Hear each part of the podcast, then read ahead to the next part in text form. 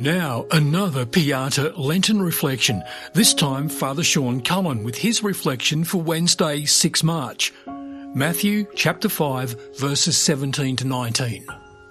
Right and wrong can be determined only by deciding what is good and bad for people. And since all people are different and circumstances vary, each issue must be decided on its own merit. This debate has been going on for a long time. Jesus assures his disciples that he has come not to abolish the law, but to fulfill it. The necessity for such assurance grew out of debate. On one side were the scribes and Pharisees.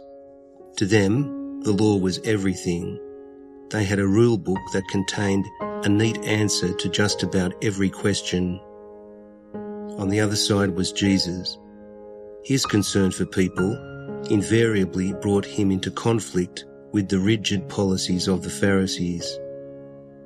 The rumour mill had Jesus as a radical rule breaker, out to ultimately destroy the law. Even the disciples were a bit concerned. How could concern for people and commitment to the law come together, which was valid? For Jesus, both.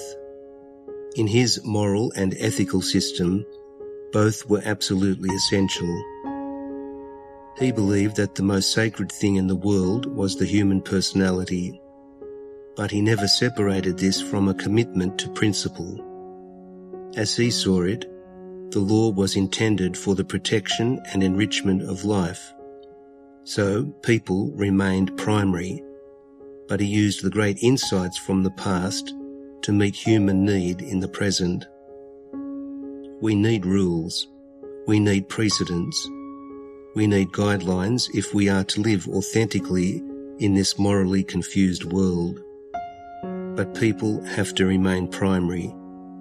Thus, the two opposing positions come together in a beautiful blend of law and love. Let us pray. Lord, teach me to understand that love is the fulfilling of the law. Amen.